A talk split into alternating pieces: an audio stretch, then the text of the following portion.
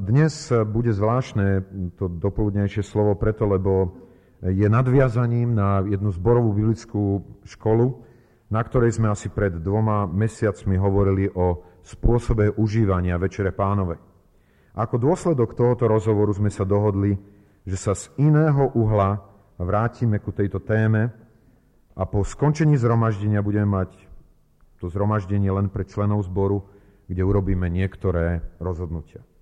A teda ja by som chcel tým slovom, ktoré dnes budeme preberať, nás pripraviť pre toto rozhodnutie.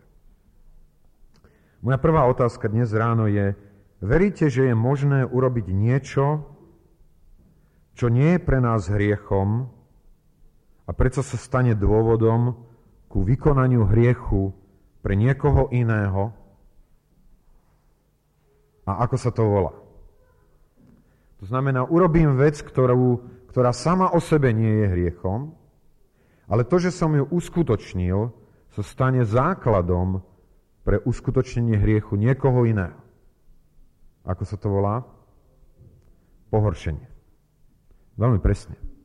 To znamená, je možná tá alternatíva, že vykonáme niečo v našom živote, čo objektívne sa nezdá byť zlým a napriek tomu sa stane základom pre problém, pre duchovné oslabenie alebo dokonca hriech nášho brata. A, tu chcem ja osobne vás poprosiť o odpustenie za príklad, ktorý som uviedol pred dvoma týždňami v prvú nedelu, keď sme mali Večeru pánov. Lebo z komunikácie, ktorú som mohol mať, viem o tom, že tento príklad sa stal dôvodom pre pohoršenie niektorých z vás. Veľmi ma to mrzí a prosím vás o odpustenie. Nechcel som to spôsobiť, ale udialo sa to. A v tom je záľudnosť a zložitosť pohoršenia, pretože mnohokrát si nemusíme byť vedomi niečoho, čo spôsobí negatívny dopad do života nášho brata alebo spoločenstva. Neviem, boli by ste ochotní mi odpustiť? tí, ktorých som sa vás dotkol. Ďakujem. Ďakujem vám za, za to. A pokiaľ by niekto chcel ešte aj osobné moje uh, vyznanie a prozbu o odpustenie, som to samozrejme ochotný komukoľvek robiť. Lebo tak, ako som to povedal pred pol rokom na krste, ktorý sme mali, alebo vyše pol rokom, som nedokonalý človek. A Bože slovo veľmi ho, jasne hovorí, že ak, ak niekto hovorí, že nemá hriechu, tak sám seba zvodí a nie je v ňom pravdy. Ja viem, že som nedokonalý človek a chcem sa učiť tomu vyznávať svoje hriechy, svoje ve- zlé veci pred vami. A ďakujem za to, že ma príjmate takého, aký som. E, keď hovoríme o pohoršení, chcel by som povedať o možných prekladoch toho slova pohoršenie, pretože keď čítame v Božom slove to slovo pohoršenie, obyčajne je to e, preklad dvoch gréckých slov. A to jedno slovo, proskoma, v gréčtine znamená pohoršenie alebo pád sám. Alebo príležitosť ku pádu, nástrahu, pascu. A potom je tam druhé slovo, skandalón, ktoré znamená pasca, nástraha, zvod k hriechu, odpadnutiu a pohoršenie, to, čo uráža, to, čo poburuje. Z tohoto slova práve máme odvodené to slovo škandál. Hej? Teda niečo, čo poburuje, čo je nemiestné, čo je nevhodné. Ako je vôbec možné nekonať hriech a napriek tomu viesť ku hriechu iném, iného? E, otvorme si prosím svoje Biblie v epištole Pavla Rimanom a budeme čítať 14. kapitolu. Budeme čítať od prvého po 7. verš a potom budeme čítať od 17. verša až po 23. verš. Z úcty k Božiemu slovu povstaňme. Prvý až 7 a potom od 17. verša. A slabého vo viere príjmajte nie na posudzovanie myšlienok.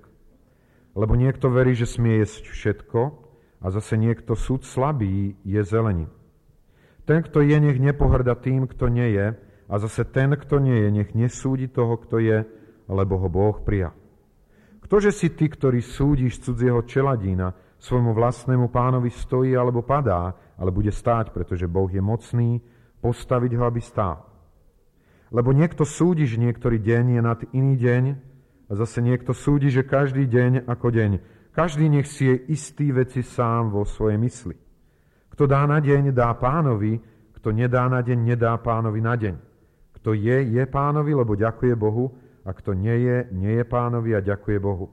Lebo nikto z nás nežije sám sebe a nikto sám sebe nezomiera. A od 17. Lebo kráľovstvo Božie nie je pokrm a nápoj, ale spravodlivosť, pokoj a radosť v Svetom duchu. Lebo kto v tomto slúži Kristovi, je ľúbi Bohu a dokázaný ľuďom. A tak tedy sa žeňme za tým, čo je vecou pokoja a vzájomného vzdelania nebor pre pokrm diela Božieho. Všetko je o sebe čisté, ale zlým je človekovi, ktorý je a uráža sa pri to. Dobre je nejesť mesa, ani nepiť vína, ani nerobiť ničoho, na čom sa uráža tvoj brat, alebo pohoršuje, alebo čím slabne. Ty, že máš vieru, majú sámu seba pred Bohom. Blahoslavený, kto sám seba nesúdi v tom, čo uznáva za dobre. Ale ten, kto pochybuje, keď je, je odsúdený, lebo to nie je z viery. A všetko, čo nie je z viery, je hriech. Toľko slov písma.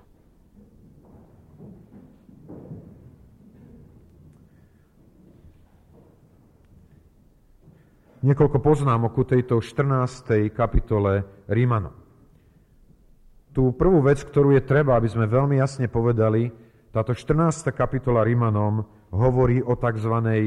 Šedej oblasti v živote veriaceho človeka. Čo ty myslím šedá oblasť? Sú činy, ktoré sú jasne dobré a nemôžu byť nikdy preložené iným ako dobrým spôsobom. To znamená, láska k nepriateľovi a prejavy lásky k nepriateľovi nikdy nebudú zlým činom a nikdy nemôžu byť ani zle vykladané. Na druhej strane sú činy, ktoré sú zlé a nemôžu byť nikdy posúdené a vyložené inak ako hriech. Napríklad zavraždenie je hriechom. A nikdy nemôže mať iný výklad, ako že je to zlé a pôsobí zlé na iných. Ale existuje celá dlhá rada vecí, ktorá sa nedá jednoznačne povedať, že je hriech, alebo že nie je hriech,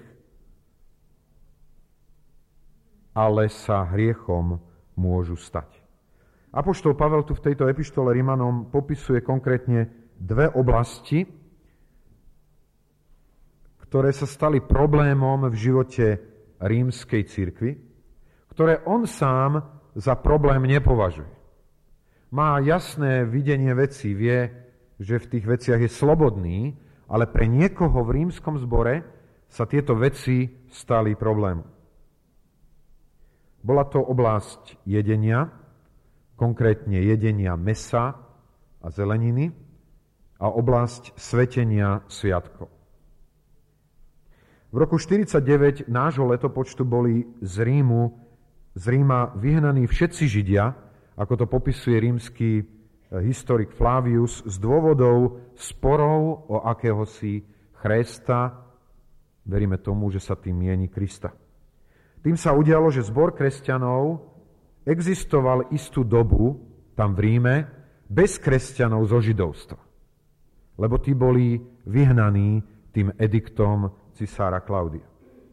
Ale oni sa vrátili naspäť do Ríma. A predpokladá sa, že po ich návrate do Ríma sa vyhrotili vzťahy medzi kresťanmi zo židovstva a kresťanmi z pohanov. Pretože mali rôzne názory na to, čo kresťan môže a nemôže robiť.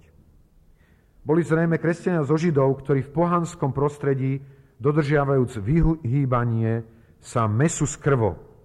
Viete, že Židia majú pravidlo tzv. košer. To znamená meso, z ktorého musela byť úplne odstránená do takej miery, ako sa len dá krv, pretože Žid nemôže používať krv.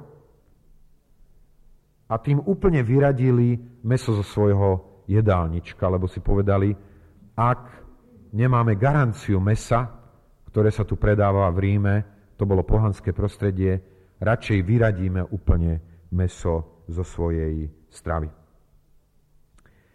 Apoštol Pavel vysvetľuje pravdu o slobode kresťanov. Všimnite si, ten 17. verš hovorí, lebo kráľovstvo Božie nie je pokrm alebo nápoj.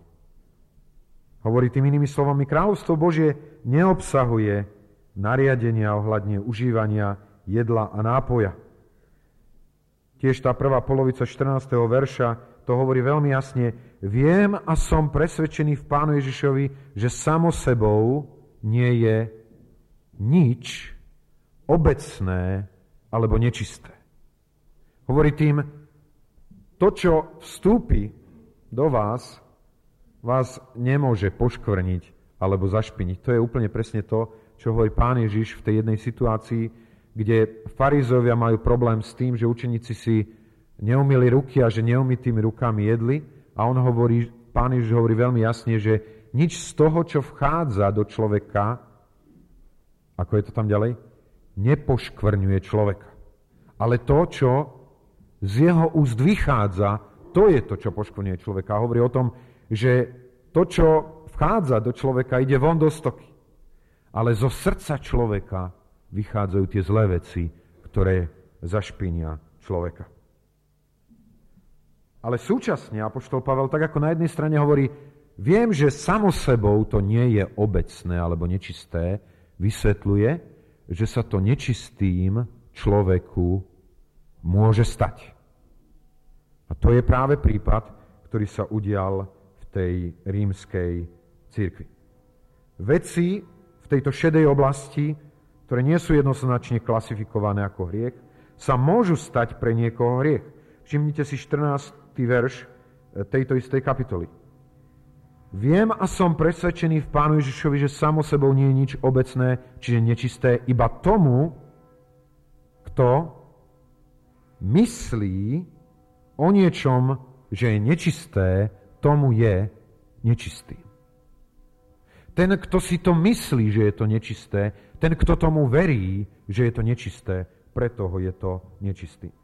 Môžeme si pozrieť 20 kapitolu, ten, tú druhú polovičku. Všetko je o sebe čisté, ale zlým je človeku, ktorý je a uráža sa alebo pohoršuje sa pritom. A 23. verš, ale ten, kto pochybuje, keď je, je odsúdený, lebo to nie je zviery. A všetko, čo nie je zviery, je hriech.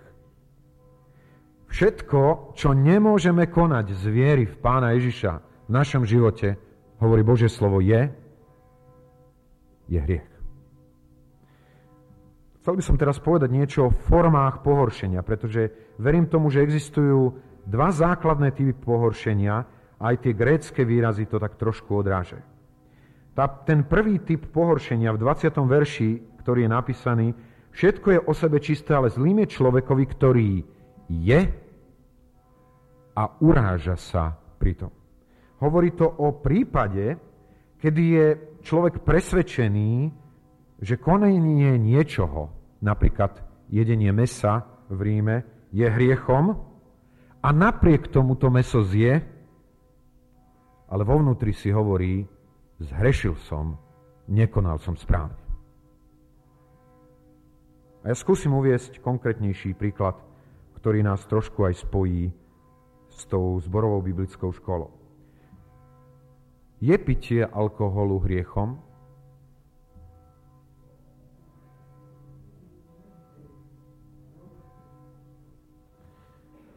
Pitie alkoholu podľa Božieho slova, tak ako to dobre poznávame, nie je samo o sebe hriechom.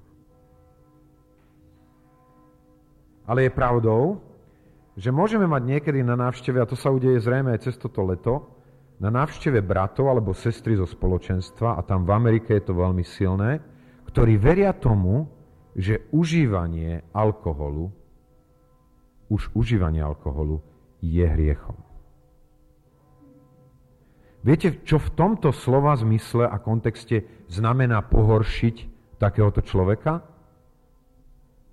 Znamená to napríklad ho ponúknuť vo vašej domácnosti alkoholom a on si zoberie možno, aby vás neurazil, ale vo vnútri je presvedčený, že to, že užil alkohol, je zrešenie.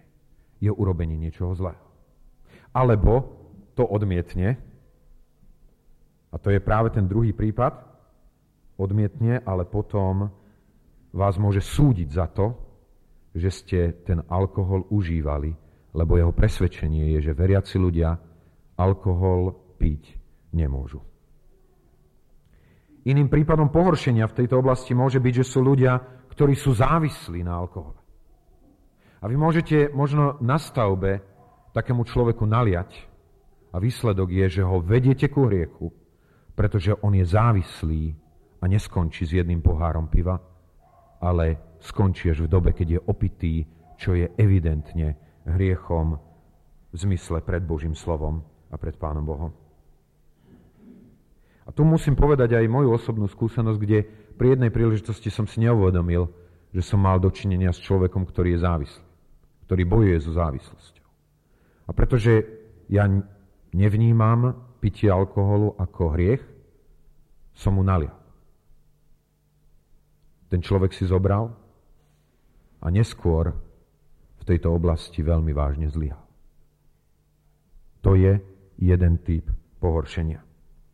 A ten druhý, ktorý vyjadruje to slovo škandál, je, že sme urazení, že sme nahnevaní, že súdime, že odmietame pre čin, ktorý sa deje, aj keď to meso nebudeme jesť, alebo nepríjmeme alkohol. Skúsim to znázorniť takýmto spôsobom. Pred istým časom sme pri príležitosti adventu položili do zhromaždenia sviečky. A zjavne boli určití ľudia, ktorí chápali sviečky ako niečo neprimerané, nevhodné, niečo, čo v zhromaždení nemá svoje miesto. Ja som presvedčený, že mať sviečky v sromaždení nie je konanie hriechu. Ale ak v tomto spoločenstve bol niekto, kto o tom bol presvedčený, že je to zlé, bol pohoršený. Či už tým, že to chcel prijať, ale necítil slobodu, alebo tým, že to síce odmietal, ale pritom súdil tých, ktorí akoby nemali schopnosť to vnímať ako zlé. A tu sa dostaneme ku jednej veľmi podstatnej veci a to je otázka. Myslíte si, že niekedy pohoršenie môže byť správnou reakciou? Ešte raz sa pýtam. Myslíte si, že niekedy pohoršenie môže byť správnou reakciou, že nám písmo dáva oprávnenie pre pohoršenie sa? E, teraz nehovorme, čo si myslíme, skúsme rozmýšľať nad písmom. Ja si to tiež myslím, dokonca by som bol ešte rezolutnejší a skúsim to aj vysvetliť. Totiž skúmal som túto oblasť pohoršenia v písme a prešiel som v podstate všetkými textami, ktoré na tému pohoršenia existujú. A to, čo viem na základe tých všetkých textov písma, je, že nikde nie je schválené byť pohoršeným nad čímkoľvek, čo sa deje. A pokiaľ mi niekto z Biblie ukáže, že to tak nie je, rád sa podvolím a rád budem opravovať svoj názor. Ale to, čo som tam videl, je jednoducho v tomto slova zmysle. Nenachádzam v celom písme oprávnenie domnievať sa, že pohoršenie je niekedy správnou reakciou na situáciu. Pohoršenie vždy zásadne je oslabením dotyčného alebo priamo vykonaním hriechu z jeho strany. Či už tým, že koná niečo, čo mu neverí, že je dobré a všetko, čo nie je zvier, je hriech, alebo preto, že urážanie sa a súdenie druhého je nemiestným postojom veriaceho kresťana. Čo býva dôvodom pohoršenia, urážky, úrazu, alebo ako sa vyhnúť pohoršeniam? A ja by som tu chcel prečítať text Božieho slova, ktorý zdanlivo sa neviaže s tým, o čom sme doteraz hovorili. Evangelium Lukáša, 11. kapitola, 9. až 10. verš. Tam sa rozhoduje Pán Ježiš preto, aby šiel do blízkosti Jeruzalema a učeníci ho toho odhovárali.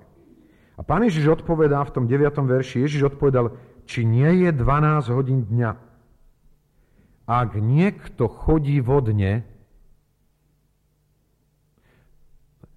ja to preložím takto, nepohorší sa, nezakopne, nezavadí, lebo vidí svetlo tohoto sveta. Ale ak niekto chodí v noci, zavadí, lebo v ňom niet svetla. A teda to, čo verím na základe toho, čo som absolvoval nad Božím slovom, je, že dôvodom potknutia sa, alebo ako pohoršenie môžeme označiť, je nedostatok svetla. Nedostatok porozumenia Božím pravdám a plnému životu s Bohom. Často pohoršenie vyplýva z neúplne dobrých, rozvinutých, láskyplných vzťahov. Preto nikdy nečítame o pánu Ježišovi, že by sa pohoršil. Čítate niekedy? Že by sa pán Ježiš pohoršil? Nikde som to nečítal.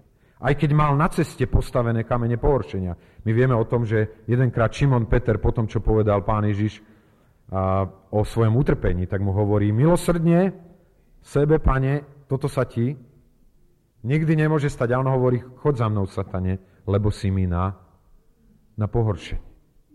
Si mi ako kameň na ceste, na ktorom by bol Satan veľmi rád, aby som sa pohoršil. To znamená, pritakal ti, že sa mi to nikdy nestane. A výsledok bolo, by bolo odvrátenie od cesty, ktorou mám ísť. Pán Ježiš rozoznal toto a nepohoršil sa. Matúš 16.23 hovorí o tom, že duchovne dospelý človek rozozná to, čo ho vedie ku zlému a je schopný to odmietnúť, vnútorne sa s tým nestotožní a ani sa na tom neuráža. Nekazí to jeho vzťahy. Chodiť v svetle značí mať dosť pravdy a lásky na to, aby som obišiel kamene pohoršenia, prípadne položené niekde na mojej ceste. A tu mi zdrojom pohoršenia môžu byť aj moje vlastné údy. Viete o tom? Pán Ježiš hovorí, že zdrojom nášho pohoršenia môže byť naša ruka, alebo naša noha, alebo muži teraz v tomto období naše oči.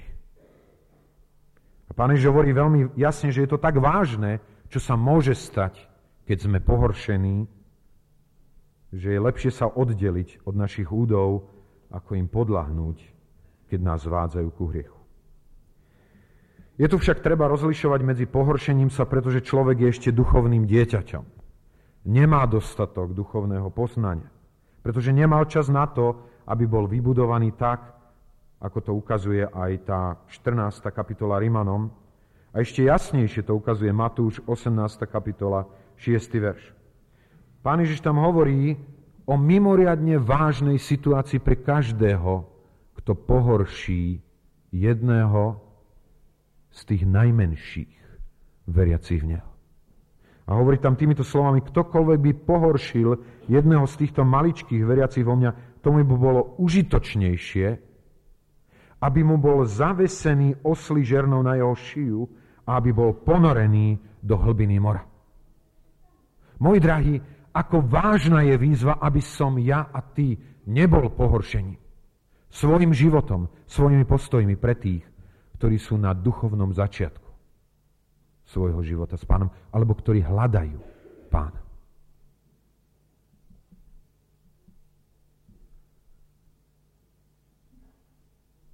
Na druhej strane je úplne iný prípad toho, kto odmieta prijať pravdu a kto chce žiť v tme. A tu mám jednu takú otázku, ktorá môže vyznievať ako provokačná, aj keď ju tak nemyslím. Je možné byť pohoršením a pritom konať správne?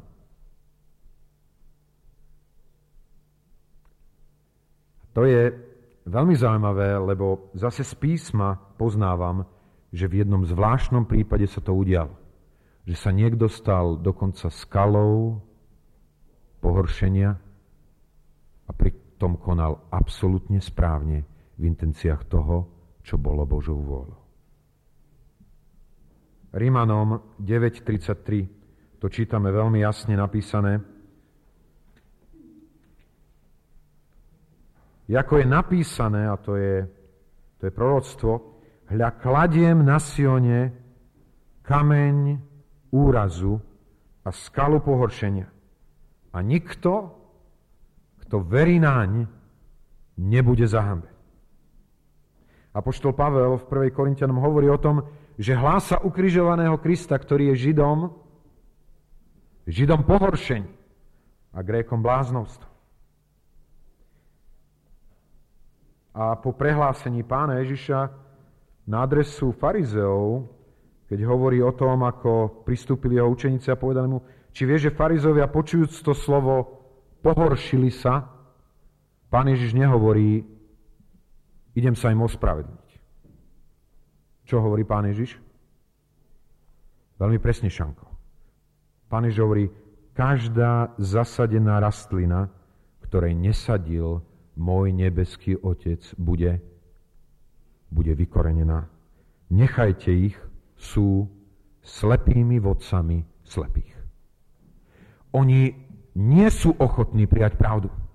Nie sú ochotní počuť argumenty Božieho slova sú slepí vodcovia slepých. A ja nebudem meniť svoje počínanie pre nich. Pre nich budem skalou pohoršenia, na ktorej nakoniec budú roztrieštení. Výraz som pohoršený sa totiž môže použiť ako forma nátlaku na zmenu konania iného. Zmeň to, vedieš ma ku hriechu. A pritom je za tým len neochota človeka byť vedený ku svetlu. Veľmi som vďačný za to, to slovo s, Kor- e, s Rimanom, pretože nám ukazuje na nádherný balans, ktorý môžeme mať v kontexte lásky a pravdy. Tam je napísané, že ženíme sa za tým, čo je vecou. Na jednej strane pokoja a na druhej strane vzájomného vzdelania. To znamená, ja nebudem umyselne pôsobiť pohoršenie môjmu bratovi a som ochotný vtedy, keď je to potrebné, pretože je duchovne nedospelý, sa aj vzdať časti mojej slobody, aby tu mohol byť pokoj. Ale tu to nekončí. Nielen vec pokoja, ale aj vzájomného vzdelania. To znamená, že ho budem budovať vo svetle. Aby pochopil, že možno sloboda, do ktorej nás Pán Ježiš oslobodil, je väčšia, akú si on dnes vie predstaviť. priamo zo 14. kapitoly Rímanom vidieť, že pohoršení v zbore rímskych kresťanov boli ľudia, ktorých Pavel označuje za slabých vo viere. Nedospelých. Tak je to napísané. A slabého vo viere prijímajte nie na posudzovanie myšlienok. Alebo ako to z celého kontextu vyplýva, ľudia, ktorí nemali plné poznanie pravdy a neuverili, že pokrm ani nápoj ani sviatok nie je tým, čo by sa mohlo stať dôvodom ich odsúdenia u Boha. A tu budem končiť niečím, čo bolo pre mňa veľmi vážnym a veľkým oslovením na túto tému, pretože naozaj som presvedčený, že keď žijeme v pravde a keď žijeme v láske, keď žijeme vo svetle, keď vidíme jasne a reálne veci, nie v nás pohoršenie. Tým, že my ho nespôsobujeme bratom a sestrám, ale že sa ani neurážame na veciach, s ktorými možno oni zápasia a bojujú. Bol to tábor pred asi 11 rokmi a niekto ma môže opraviť uh, presne o tom čase.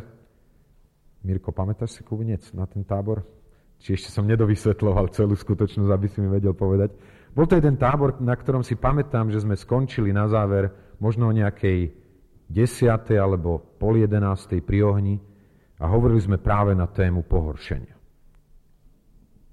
A bolo úžasné vidieť, ako Boží duch pracoval medzi nami, ako nás vyučoval, ako raz spôsobil cez jedného, raz cez druhého, raz cez tretieho.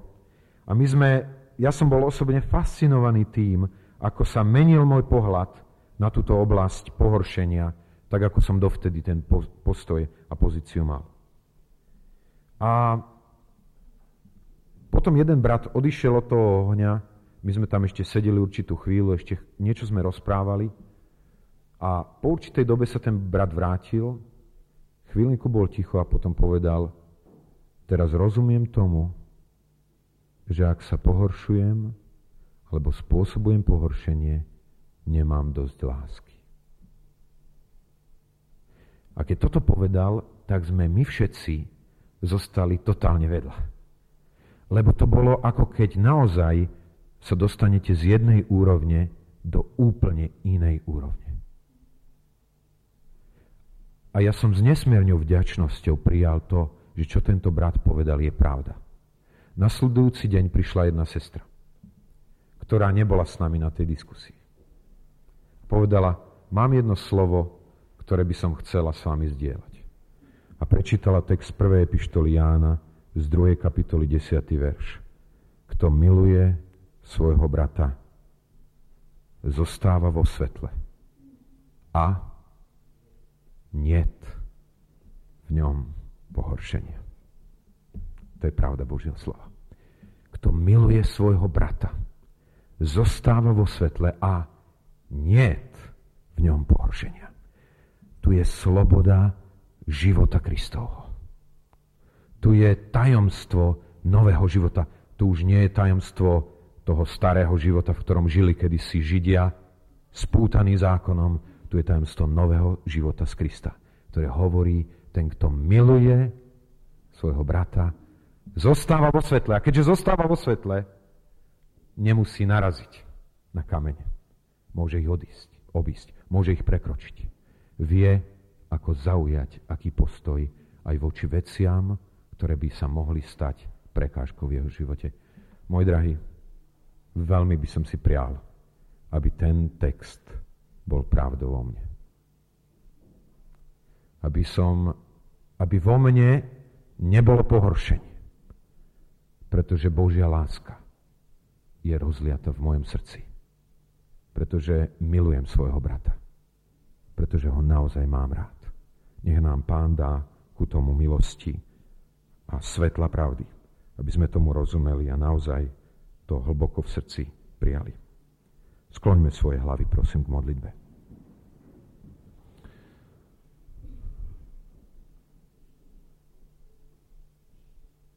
Pane, ďakujeme za to, že uprostred zmeteného a tmavého sveta ktorom žijeme, je tu jasné svetlo Tvojho slova, ktoré nám Tvoj Svetý Duch prináša. Ďakujem Ti za to, že v tomto svetle ani malé dieťa nemusí zablúdiť, ale môže sa orientovať správnym a dobrým spôsobom. Pane, ďakujem Ti za to, že znovu smiem vidieť, že naplnením zákona je znovu len Tvoja láska. Pane, veľmi ju potrebujeme v našich vzťahoch. Veľmi potrebujeme to, aby Tvoj Svetý Duch nám ju rozlieval.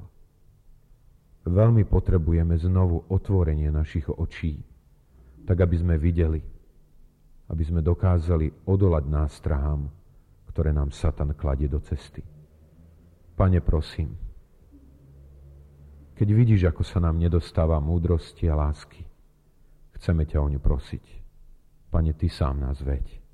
Chceme čakať na Teba, lebo Ty si ten, ktorý máš a ktorý si pravdou, aj cestou, aj životom. Pane, daj nám vnútornú podriadenosť Tebe samému, ktorý si hlavou cirkvi. Daj nám ochotné srdce, konať podľa Tvojej vôle. Amen.